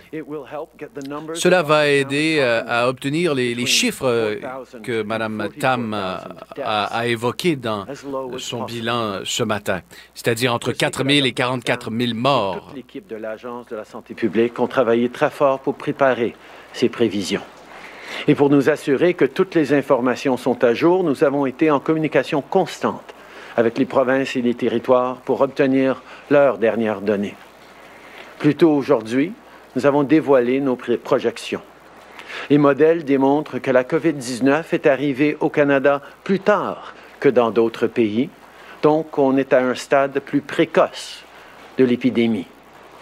Ça veut dire que nos gestes ont encore plus d'importance pour décider à quoi notre pays va ressembler dans les semaines et dans les mois à venir. Pour l'instant, nos systèmes de santé tiennent le coup mais on est à la croisée des chemins. La route qui va nous mener aux meilleurs résultats ne sera pas facile. On pourrait atteindre le sommet de la courbe à la fin du printemps et la première vague pourrait se terminer pendant l'été. Mais comme la, la docteur Tam l'a expliqué, on va probablement connaître d'autres vagues d'infection moins importantes pendant un certain nombre de mois. C'est notre, et ce sera notre nouvelle réalité jusqu'à ce qu'on trouve un vaccin. Mais comme on l'a vu ce matin, C'est le meilleur scénario qui se pourrait se produire. Pardon. Mais si on l'a vu ce matin, c'est un meilleur scénario que ce qui pourrait se produire si on refusait d'agir. La route qu'on va prendre dépend entièrement de nous tous. Il va falloir être discipliné pendant les prochains mois. On va devoir continuer à rester chez nous et continuer à nous laver les mains. C'est comme ça qu'on va éviter des, milliers de décès et qu'on va réduire le nombre de cas. I know it's tough. Je sais que c'est difficile de rester à la maison et de plus avec euh, le printemps à nos portes. Et si vous avez des enfants, c'est encore plus difficile. Mais si vous les, leur permettez de courir dans le, le parc ou euh, dans le jardin et vous devez les garder à la maison plus longtemps. Et cela fonctionne. Nous serons avec vous pour toutes les étapes. Simplement, cette semaine, nous avons reçu des millions de masques supplémentaires pour garder nos travailleurs de la santé en sécurité. Et nous travaillons pour obtenir plus de respirateurs. Nous aidons les industries à se mobiliser, comme cet entrepreneur en Ontario qui est en train de produire de l'équipement, des visières pour les hôpitaux de partout au pays. On continue aussi de soutenir les, les chercheurs canadiens qui développent un vaccin. On tente euh, par tous les moyens de combattre le virus et vous aider à traverser ces moments. Faire notre part, les gouvernements, les entreprises et les citoyens. Donc, continuez de rester chez vous. Allez faire votre épicerie une fois par semaine et seulement, euh, une fois par semaine seulement, ou encore moins seulement, moins souvent. Et si vous devez sortir, gardez deux mètres de distance entre vous et les autres. C'est comme ça qu'on va protéger les personnes vulnérables. C'est comme ça qu'on va protéger nos aînés. C'est comme ça qu'on va sauver des vies. Et c'est comme ça qu'on va aider nos infirmières et nos médecins qui font un travail extraordinaire à chaque jour. Je sais que c'est pas facile, mais c'est pas pour toujours. Éventuellement, on va pouvoir retourner au cinéma, au restaurant et au parc. Mais pour ça, tout le monde doit faire sa part maintenant et pour les semaines à venir. Over a hundred years ago today, Canadians showed what metal we are made of. I know courage. Et je sais que chacun de nous euh, va honorer euh, la mémoire de ceux qui euh, ont bâti ce pays, honorer leur héritage. On peut le faire ensemble. Merci beaucoup, Monsieur le Premier ministre. On va maintenant passer à la période de questions en commençant par le téléphone. Modérateur, c'est à vous. Merci. Thank you. La première question est de Michel Lamarche, TVA Nouvelle. À vous. Bonjour, Monsieur Trudeau. J'aimerais vous entendre sur ces vagues dont euh, a parlé la docteur Tam un peu plus tôt. J'aimerais savoir si, voyant que ça peut continuer jusqu'en décembre avec des vaguelettes vers la fin, vous êtes prêt à reconduire tous vos programmes d'aide jusque-là? Nous allons être là pour aider les Canadiens aussi longtemps que ça pourrait prendre. Mais nous savons tous que la longueur que ça prend va dépendre énormément de ce qu'on est en train de faire. Euh, que les Canadiens continuent à rester chez eux, qu'on euh, continue euh, de faire du dépistage de façon agressive, qu'on continue de suivre les contacts quand nécessaire, nous allons pouvoir rester dans les, les projections les plus minimes et on devrait passer au-delà de cette première vague. Oui, il va y avoir euh, d'autres vagues tant qu'on n'aura pas de vaccin. Mais ces vagues-là vont être beaucoup plus faciles à gérer et avec les connaissances et l'équipement qu'on est en train de développer maintenant et par l'habitude que les Canadiens vont pouvoir euh, développer euh, de prendre les mesures pour se garder en sécurité. Est-ce que... We recognize nous reconnaissons que ce que nous faisons aujourd'hui fait une différence et nous espérons que nous serons en mesure de traverser ces moments euh, le plus rapidement possible. Mais peu importe la durée de ceci, nous serons là pour soutenir les Canadiens et, ce pour traverser euh, tout ceci. Nous savons par contre, pour que la durée de cette crise soit la plus courte, Et pour euh, que cette crise fasse le moins de victimes, euh, on doit continuer de faire ce que l'on fait et c'est ce qui nous permettra de concrétiser le meilleur des scénarios. Et après cette première vague que nous allons traverser, et lorsqu'on va assister à des resurgences euh, au cours des prochains mois, jusqu'à ce qu'on découvre un vaccin, nous serons beaucoup mieux équipés, équipés avec une stratégie agressive de tests de dépistage, avec des capacités d'analyse des contacts accrus et avec les Canadiens qui savent, qui sauront ce qu'il faut faire, la distanciation sociale, par exemple, ou le fait de rester à la maison au cours des prochains mois. On a bien compris, Monsieur le Premier ministre, qu'aider les Canadiens à ce moment-ci, ça n'a pas de prix. Mais j'aimerais savoir s'il y a une évaluation des coûts qui a été faite pour les prochains mois et est-ce qu'on aura les moyens de se permettre de dépenser encore des centaines de milliards de dollars, peut-être jusqu'en décembre? C'est une des raisons pour laquelle c'est tellement important de passer à travers cette première vague le plus rapidement possible. C'est pour ça que pendant les semaines à venir, les gens vont devoir rester chez eux et limiter leurs déplacements euh, au maximum quand on sera à, travers cette première vague, comme on a vu dans les modèles, on va pouvoir euh, ouvrir un peu euh, l'économie. Euh, la bienvenue aux gens qui se joignent à nous sur les ondes de TVA. Point de presse en cours de M. Trudeau. on parle de vagues qui pourraient durer quelques mois encore et nous obliger à de la distanciation sociale pour une longue période. Effectivement, tout dépend de ce qu'on est en train de faire. Mais quelle que soit la durée des choses, nous allons être là pour s'aider les uns les autres parce que c'est ce qu'on fait entre Canadiens et on sait que si on veut reprendre euh, le, cours de la vie de façon normale éventuellement, il faut que les gens aient l'appui nécessaire pour passer à travers. Merci. Prochaine question, modérateur. Thank you. Merci. The next question, Mia Rabson, the Canadian Press. Line open. Uh, uh, Bonjour, je me, demande, je me demande simplement, étant donné les nouvelles projections d'aujourd'hui, croyez-vous qu'on aura besoin de mesures plus restrictives euh, pour euh, que les gens restent à la maison et euh, dans leur maison? Et, quelles sont ces mesures auxquelles vous songez? On constate que les mesures qui ont été annoncées ont été prises très au sérieux par les Canadiens de partout au pays. Les gens restent à la maison, les gens choisissent de sortir seulement lorsque cela est nécessaire. Ils font du télétravail le plus possible.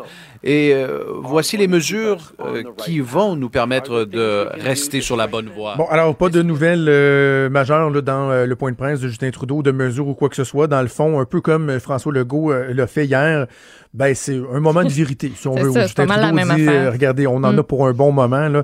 on parle d'un pic qui pourrait venir à la fin du printemps, suivi de différentes vaguelettes. Ça pourrait même nous mener jusqu'au mois de décembre. Donc, le message de Justin Trudeau, c'est attachez-vous, faut pas lâcher. C'est quand même assez intéressant, là, ses réponses aux nouvelles de notre collègue Michel Lamarche qui demandait premièrement, est-ce que tous les programmes d'aide que vous avez mis en place resteraient, par exemple, jusqu'en décembre, si c'est le cas? Et euh, est-ce qu'il y a des limites à la capacité du gouvernement de soutenir financièrement de telles initiatives? Et on a compris euh, dans la réponse de Justin Trudeau que ça va être important qu'on fasse le nécessaire pour passer au travers parce que justement, il y aura peut-être une limite euh, à ce que le gouvernement mm. est capable de faire. Alors voilà, c'était l'essentiel du message de Justin Trudeau. On fait une pause, bougez pas. Vous écoutez Franchement dit. Donc, c'est pas une surprise pour personne, mais quand même, la déception, elle est immense, je pense, ici dans la grande région de Québec, mais euh, devant la notoriété du Festival d'été de Québec, c'est au Québec au complexe, ça crée ben euh, une commotion. Donc, cette confirmation-là ce matin de l'annulation du Festival d'été de Québec qui devait se tenir du 9 au 19 juillet prochain. On va en discuter avec la directrice générale du Festival d'été de Québec, Anne Hudon, qui est au bout du fil. Madame Hudon, bonjour. Bonjour. On se doute, Madame, donc, cette décision-là été très difficile euh, à prendre, mais en même temps, ça devenait carrément inévitable, surtout quand on a un premier ministre hier qui dit euh, des rassemblements euh, pour l'été, il n'y en aura pas. Oui, effectivement. La décision été prise depuis le, début de la semaine. On était à mettre en place les derniers préparatifs parce que c'est quand même un gros processus de rembourser tous les festivaliers qui nous avaient fait confiance, puis qui nous avaient confié leur argent. Donc, on voulait être sûr qu'au moment de l'annonce, on soit capable de de, bien euh, faire un bon service à la clientèle et tout. Et hier, quand on a entendu le premier ministre nous dire euh, que les mesures de, distanciation sociale euh, qui, vont pas mal à l'encontre d'un grand rassemblement sur les plaines allaient durer plusieurs mois. On a fait comme bon, ben bon. Ça nous a un peu confirmé, ça nous a donné un petit peu une tape dans le dos de dire bon, c'est difficile, mais c'est responsable, c'est pour la sécurité des gens. Alors euh, voilà, la décision est prise. Donc, juste pour être bien clair, euh, parce que dans certains cas, on a parlé de report d'événements. Là, dans mhm. le cas du Festival d'été de Québec de l'édition 2020, c'est carrément une annulation et vous allez procéder au remboursement des billets, des passes. Tout à fait. Tout à fait. Puis les gens n'ont rien à faire. Ça va être euh, automatique sur leur carte de crédit dans un maximum de 30 jours. Euh, toutes les informations sont, sont sur notre site web. Puis effectivement, tout le monde envisageait un report à l'automne. Nous, dans, notre, euh, on est à nos BNL, euh, on est sur 11 jours euh, de s'imaginer pouvoir carrément déplacer l'ensemble de l'œuvre à l'automne. C'était pratiquement impossible.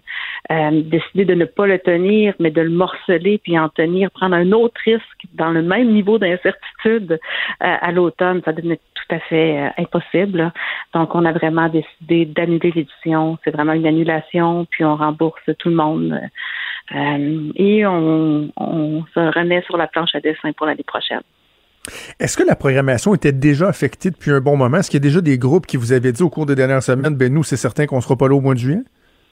Étonnamment, non. Euh, dans nos hypothèses, au début, on se disait ça va sûrement peut-être être une des raisons qui va faire en sorte que ça va précipiter, notre annulation si on se rend compte que euh, plusieurs têtes d'affiches annulent. Puis non, euh, malgré l'incertitude aux frontières, parce que bon, il y avait jusqu'au 30 juin à un moment donné qui était nommé sur le site euh, sur les sites des gouvernements que les artistes ne pourraient peut-être pas venir. C'est une date indéterminée, donc il y avait beaucoup d'incertitudes par rapport à ça, mais non, pas d'annulation officielle, sinon une des têtes d'affiche. Euh, je pense qu'il venait de l'Europe à notre scène Hydro-Québec pour des questions de visa, mais aucune non. Euh, je sais que euh, lorsqu'il y a un festival d'été qui, euh, qui, est en cours, on est déjà en train de plancher sur, sur l'édition qui va commencer l'année d'avant. Est-ce qu'on est dans une dynamique où, par exemple, on, vous avez déjà en tête de faire un certain travail avec des groupes, avec leur entourage pour déjà les rebooker pour l'année prochaine? Ou si dans l'industrie en ce moment, tout le monde retient son souffle puis qu'on est comme dans, dans, une période de pause comme on l'a au Québec et que personne ose rebooker des trucs pour l'année prochaine, par exemple, ne sachant pas comment tout ça va évoluer? C'est un mélange de tout ça, je vous dirais, puis ça évolue extrêmement vite. Euh, quand on a vu les grands festivals américains avec lesquels, entre autres, on partageait des têtes d'affiches se déplacer sur l'automne, on s'est dit, bon, euh, nos chances de, les revoir l'année prochaine vont être minces. Mais là, on entend les branches que les, même les événements de l'automne, leur tenue est de plus en plus incertaine euh, parce que, bon, la situation... Ça, s'améliore pas nécessairement chez nos voisins du Sud.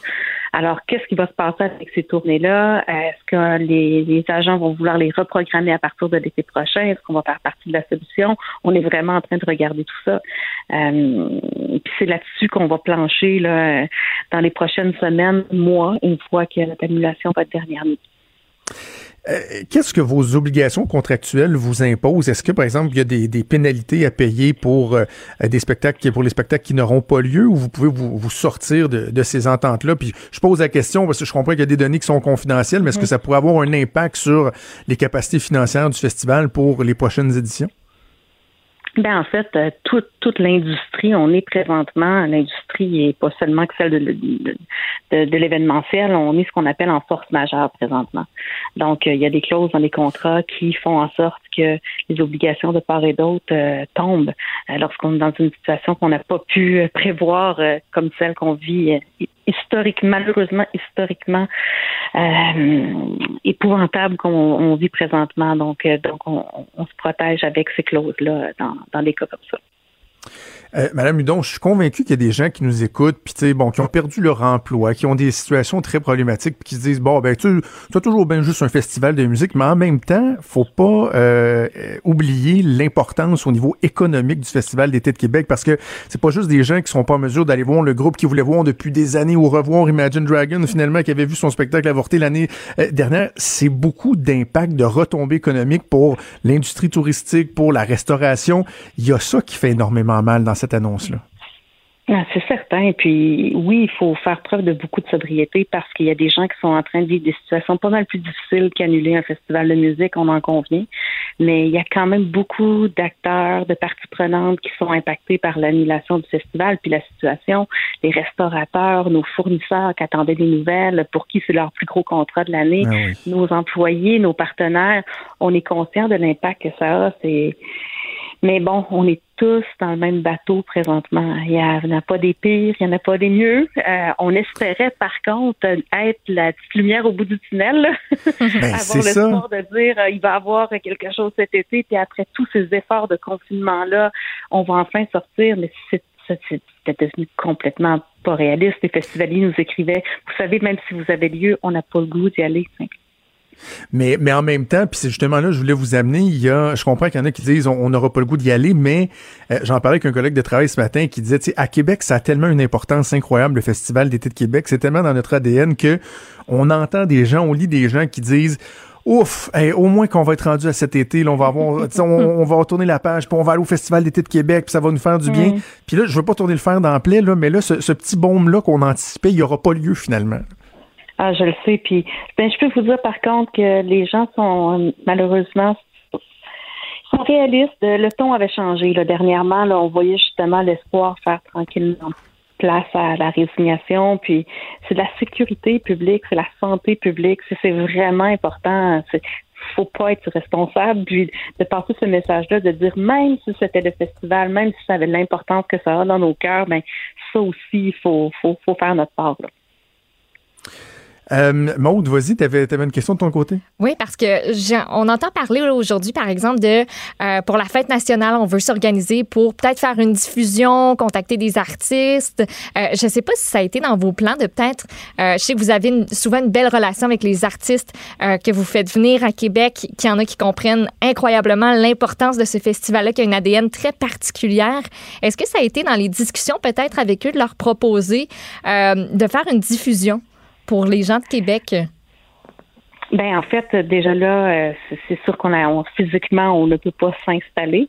Euh, c'est des discussions qu'on va avoir dans les prochaines semaines davantage. Je vous dirais qu'on a vraiment concentré nos efforts sur annuler, euh, s'assurer que nos employés soient dans des bonnes conditions parce que c'est difficile pour mhm. l'équipe présentement.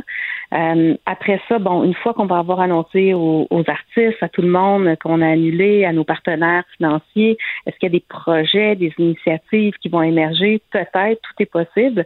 On sera quand même à équipe réduite cet été pour passer à travers puis pouvoir se donner rendez-vous pour l'année prochaine. Alors, tout est possible, mais il faut être réaliste aussi. Tu je ne veux pas créer de faux espoirs. Là. Mhm. Avant qu'on se laisse, Mme Hudon, vous êtes entré en poste officiellement au mois de juin dernier. Euh, vous avez été nommé à, peu près à pareille date euh, l'an dernier. je lisais une, une, entrevue que vous aviez donnée, puis vous disiez, on ne doit pas rien prendre pour acquis au Festival d'été de Québec. On doit constamment se, se, réinventer, être en adaptation. Là, on a l'impression que la situation actuelle va risque d'amener des changements euh, important dans notre façon de, consommer la culture, le spectacle. dans votre tête, là, est-ce que vous, vous voyez encore un rassemblement, par exemple, avec 100 000 personnes qui célèbrent un groupe sur les plaines d'Abraham ou euh, va falloir revoir notre façon de faire? Hum, je pense qu'on l'espère tous, mais on serait, euh, on serait un petit peu, ça serait, ça serait jovial de penser qu'il faut pas évaluer au fur et à mesure les impacts que ça peut, ça peut avoir sur nous. Il faut, va vraiment falloir se poser des bonnes questions, euh, toujours dans la santé, la sécurité. Puis, on a un beau modèle d'affaires qui est créé sur les foules. Euh, est-ce qu'on mhm. va devoir s'ajuster? Sûrement. Est-ce qu'on va vouloir s'ajuster? Assurément. On s'est toujours ajusté au fur et à mesure. Puis, on ne sera pas les seuls. Hein? On va s'observer beaucoup, on va s'entraider, on va se serrer les coudes fais partie du conseil d'administration du REMI, le réseau des événements majeurs internationaux. On a énormément d'échanges, on se parle toutes les semaines, on se partage beaucoup d'informations. Louis Bellavance est sur des réseaux euh, nord-américains où tous les festivals, on se partage nos craintes, euh, les opportunités aussi qui vont euh, jaillir de ça. Donc, je pense qu'on est une industrie qui va collaborer, qui collaborait et qui va collaborer encore davantage pour la suite. Donc, on le rappelle pour ceux qui se posaient la question, il y aura un remboursement complet. Ça va euh, se faire de façon automatique dans les 30 prochains jours sur les cartes de crédit à des gens qui s'étaient procurés euh, le laisser-passer du Festival d'été de Québec. À je sais que c'est pas une journée qui est invitant, qui, est évidente, mm-hmm. assurément, mais merci d'avoir pris le temps de, répondre à nos questions puis de nous parler aujourd'hui. Merci à vous. Bon courage. Puis soyez merci. Bon courage vous aussi. Au revoir. Des débats, des commentaires, des opinions. Ça, c'est franchement dit. Cube Radio.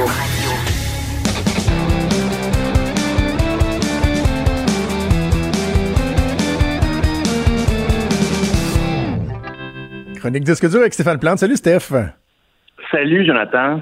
On poursuit notre petit jeu d'hier, donc une, Ben oui. une- un thème pour chaque jour euh, et euh, on doit trouver euh, chacun une chanson en fonction de ça. On était rendu à notre jour 6 et c'était une chanson oui. qui nous fait danser. Vas-y, à toi l'honneur.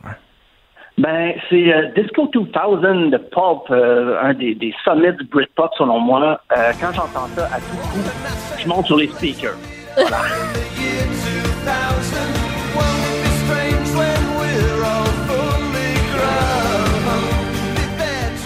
Oh, un petit côté Pet Shop Boys, on dirait, je trouve. Ouais. Ouais. Ah, il y a C'est des influences. Je recommande Pulp à tout le monde. J'aime ça, j'aime ça. Je connaissais pas ça. Toi, Maud, de ton côté, une chanson qui te fait danser? Les Jonas Brothers. Pas What a man gotta do. Maud qui est vraiment fou au niveau de l'expression faciale dans les dernières minutes. C'est en le show que j'ai, moi, chaque jour. Puis il y, a une- y a une petite danse qui vient avec aussi qu'ils font dans le. En tout cas, c'est ça.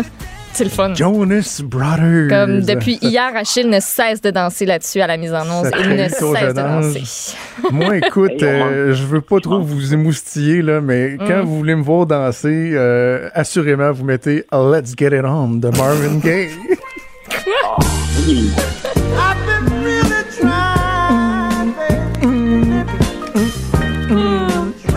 Fait que ta blonde a des spectacles privés. Hein? On n'a pas le même genre de danse. C'est un bon choix, merci. Steph.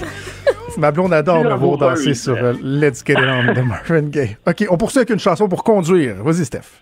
Une chanson pour conduire. Ben, moi, je conduis pas très souvent, mais quand ça m'est arrivé, quand ça m'arrive, sans contredit, je mets I Wanna Be Sedated des Ramones.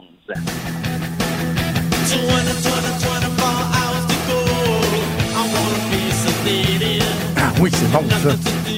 Ouais, ouais, ouais, ouais. Ah ouais. oui, j'avoue, Ouais, ça, donne le goût de faire du air battery sur, euh, sur le volant. Toi, Maude, Moi, quand j'y tu conduis. Mo- Maude, tu dois conduire vraiment les deux mains là, à 3 heures, à 9 heures. Tu fais ton racra pour changer de voix. chaque- Ah oui. Qu- Qu'est-ce que tu écoutes dans ta voiture? J'aime ça, Bon Jovi. Who says you Ah, can't oui. go home?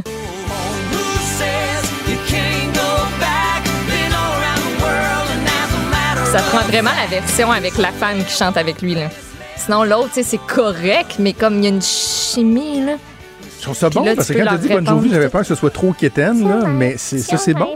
Mais je l'adore, Bon Jovi. C'est bon, ça vieillit Ouais. bien, ça vieillit bien. Moi, une chanson qu'on a beaucoup écoutée euh, en voiture où toute la famille se faisait aller la tête, c'est Centuries de Fall Out Boy. Ah ouais. Ils ont tapé sur le volant, sur le plafond. Ouais. Ah, C'est vraiment oui, une bon. le fun en auto aussi. Ben, du Fall Out Boy en général dans le char, là. Ça Ouais, passe. ouais, ouais. C'est oui. OK, une chanson qu'on aime écouter quand on est pété, j'imagine, parce que c'est une chanson Ben, sur la drogue ou chanson l'alcool. Sur, sur la drogue ou l'alcool. euh, Ah, c'est-tu fallait que le sujet, ce soit la drogue ou l'alcool? Je pense Bon, que oui. Ah, je l'avais pas saisi comme ça, mais c'est pas grave, allons-y. On peut être lousse, on peut être lousse entre nous. Euh, moi, c'est les. À une époque où les frères Gallagher étaient encore capables de se parler, même si c'était juste pour s'engueuler, euh, les débuts d'Oasis et la pièce Cigarettes and Alcohol.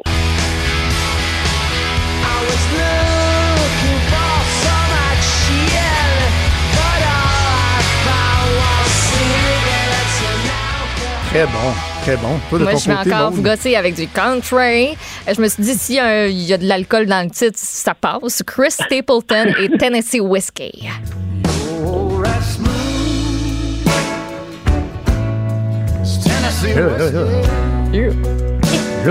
Il y a une voix, là. Ah. Wow. Ah, moi, de mon côté, à mon su, j'aurais choisi Ash Pipe, mais je me rends compte que je pense que les paroles de la chanson que j'ai choisie, finalement, s'appliqueraient quand même. Euh, c'est Break On True de The Doors. J'ai l'impression que toutes les paroles, toutes les chansons de The Doors s'associent à un trip Oui, quelconque. effectivement. C'est très bon c'est- ça. J'étais en train de lire les paroles, là, je suis pas mal sûr que oui, j'étais correct, même si euh, c'était pas voulu. Hey, là, j'ai décidé d'intervertir le 10 et le 9 parce qu'on Oui. finissait avec une chanson qui nous rend triste et la prochaine devait être une chanson qui nous rend de bonne humeur. On va faire le contraire. Allons-y avec la chanson qui nous Et rend voilà. triste pour commencer. Euh, ben moi, c'est euh, faites attention à vos veines, c'est la vie d'artiste de Léo Ferré. Et j'ai pris le pire passage de la chanson. Alors, euh, désolé pour les âmes tristes. Cette fameuse fin du mois qui depuis connaît toi et moi nous revient sept fois par semaine et nos soirées sans cinéma et mon succès qui ne vient pas. Ok, j'ai les larmes, on arrête. on arrête et on enchaîne avec une chanson qui est euh, aussi plus pire, tant que pire que ça. This is how I let you down de Franklin Electric. This is how I let you down. c'est bon. là, si t'es triste puis tu te penses ça, là, ça, ça ira pas bien. Moi, la, la mienne, c'est pas, c'est pas tant que la chanson est triste, c'est qu'elle me rappelle des tristes souvenirs et c'est un quart de pièce de Vincent Vallière. Souvenir de campagne électorale 2007 où j'étais poigné en Gaspésie pendant euh, un mois de temps, loin de ma famille, et on a eu deux décès dans ma famille, proche de chez nous. Euh, une cousine et mon parrain qui étaient décédés, que j'ai pas pu aller au funérailles. Et donc, et cette chanson-là était très, très, très populaire en Gaspésie. Elle jouait tout le temps, puis je la trouvais bonne.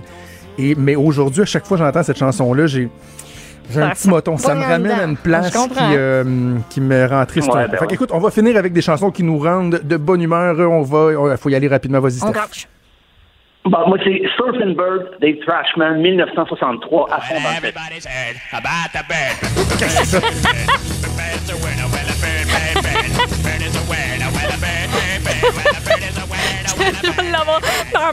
Ok, journée. Maude, de ton terminé. côté, on va essayer d'oublier Hey, celle-là. Moi, ça n'a pas rapport. D'abord, Morgan Will- Wallen, Chasing You, du country.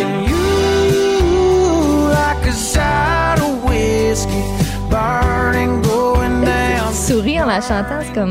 Yay! Hey, ça ressemble presque pas aux autres tunes country.